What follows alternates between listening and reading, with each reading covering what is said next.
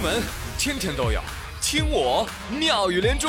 各位好，我是朱宇，欢迎你们！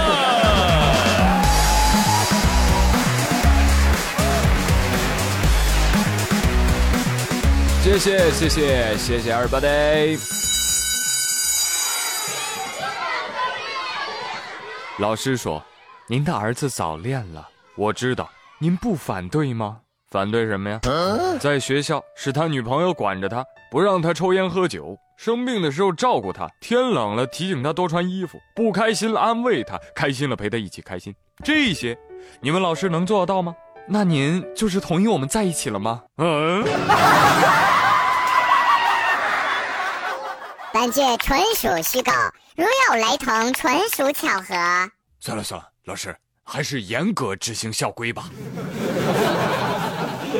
话说山东滕州市某高中啊，学校男生女生不能在食堂一同就餐，男生在一楼，女生在二楼。凭啥呀？食堂工作人员说了，此举是为了不让学生们谈恋爱。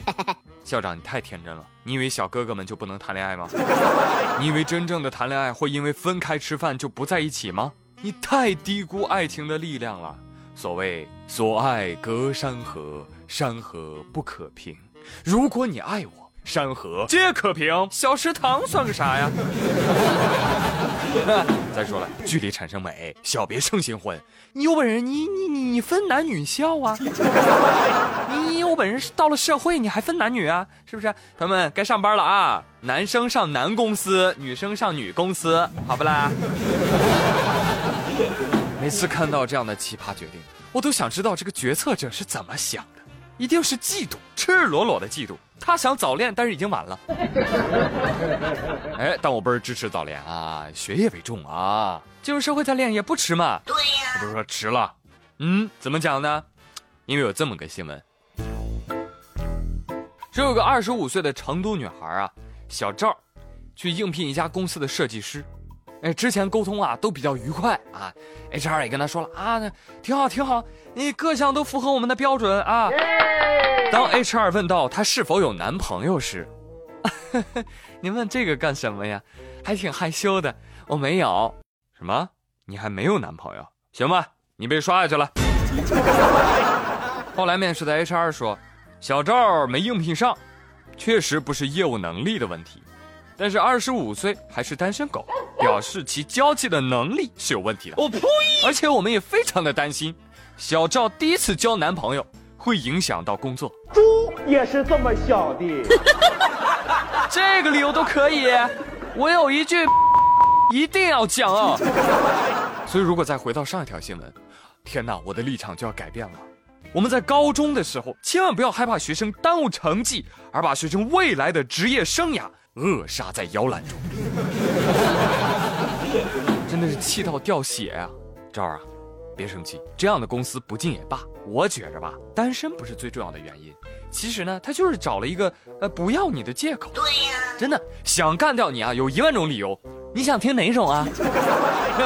你看你单身吧，嫌你交际能力弱；你有男朋友吧，怕你结婚要孩子；你家有孩子吧。嫌你拖家又带口，说你行你就行，不行也行，说不行就行，行也不行。横批：HR 不服不行。服了服了服了，哎呀，实在找不着工作，咱就做微商吧，好不好？真的别看不起微商啊！这一夜之间，我跟你说，我朋友圈就被奥巴马给刷屏了。为什么？因为诸多微商都会晤奥巴马了。很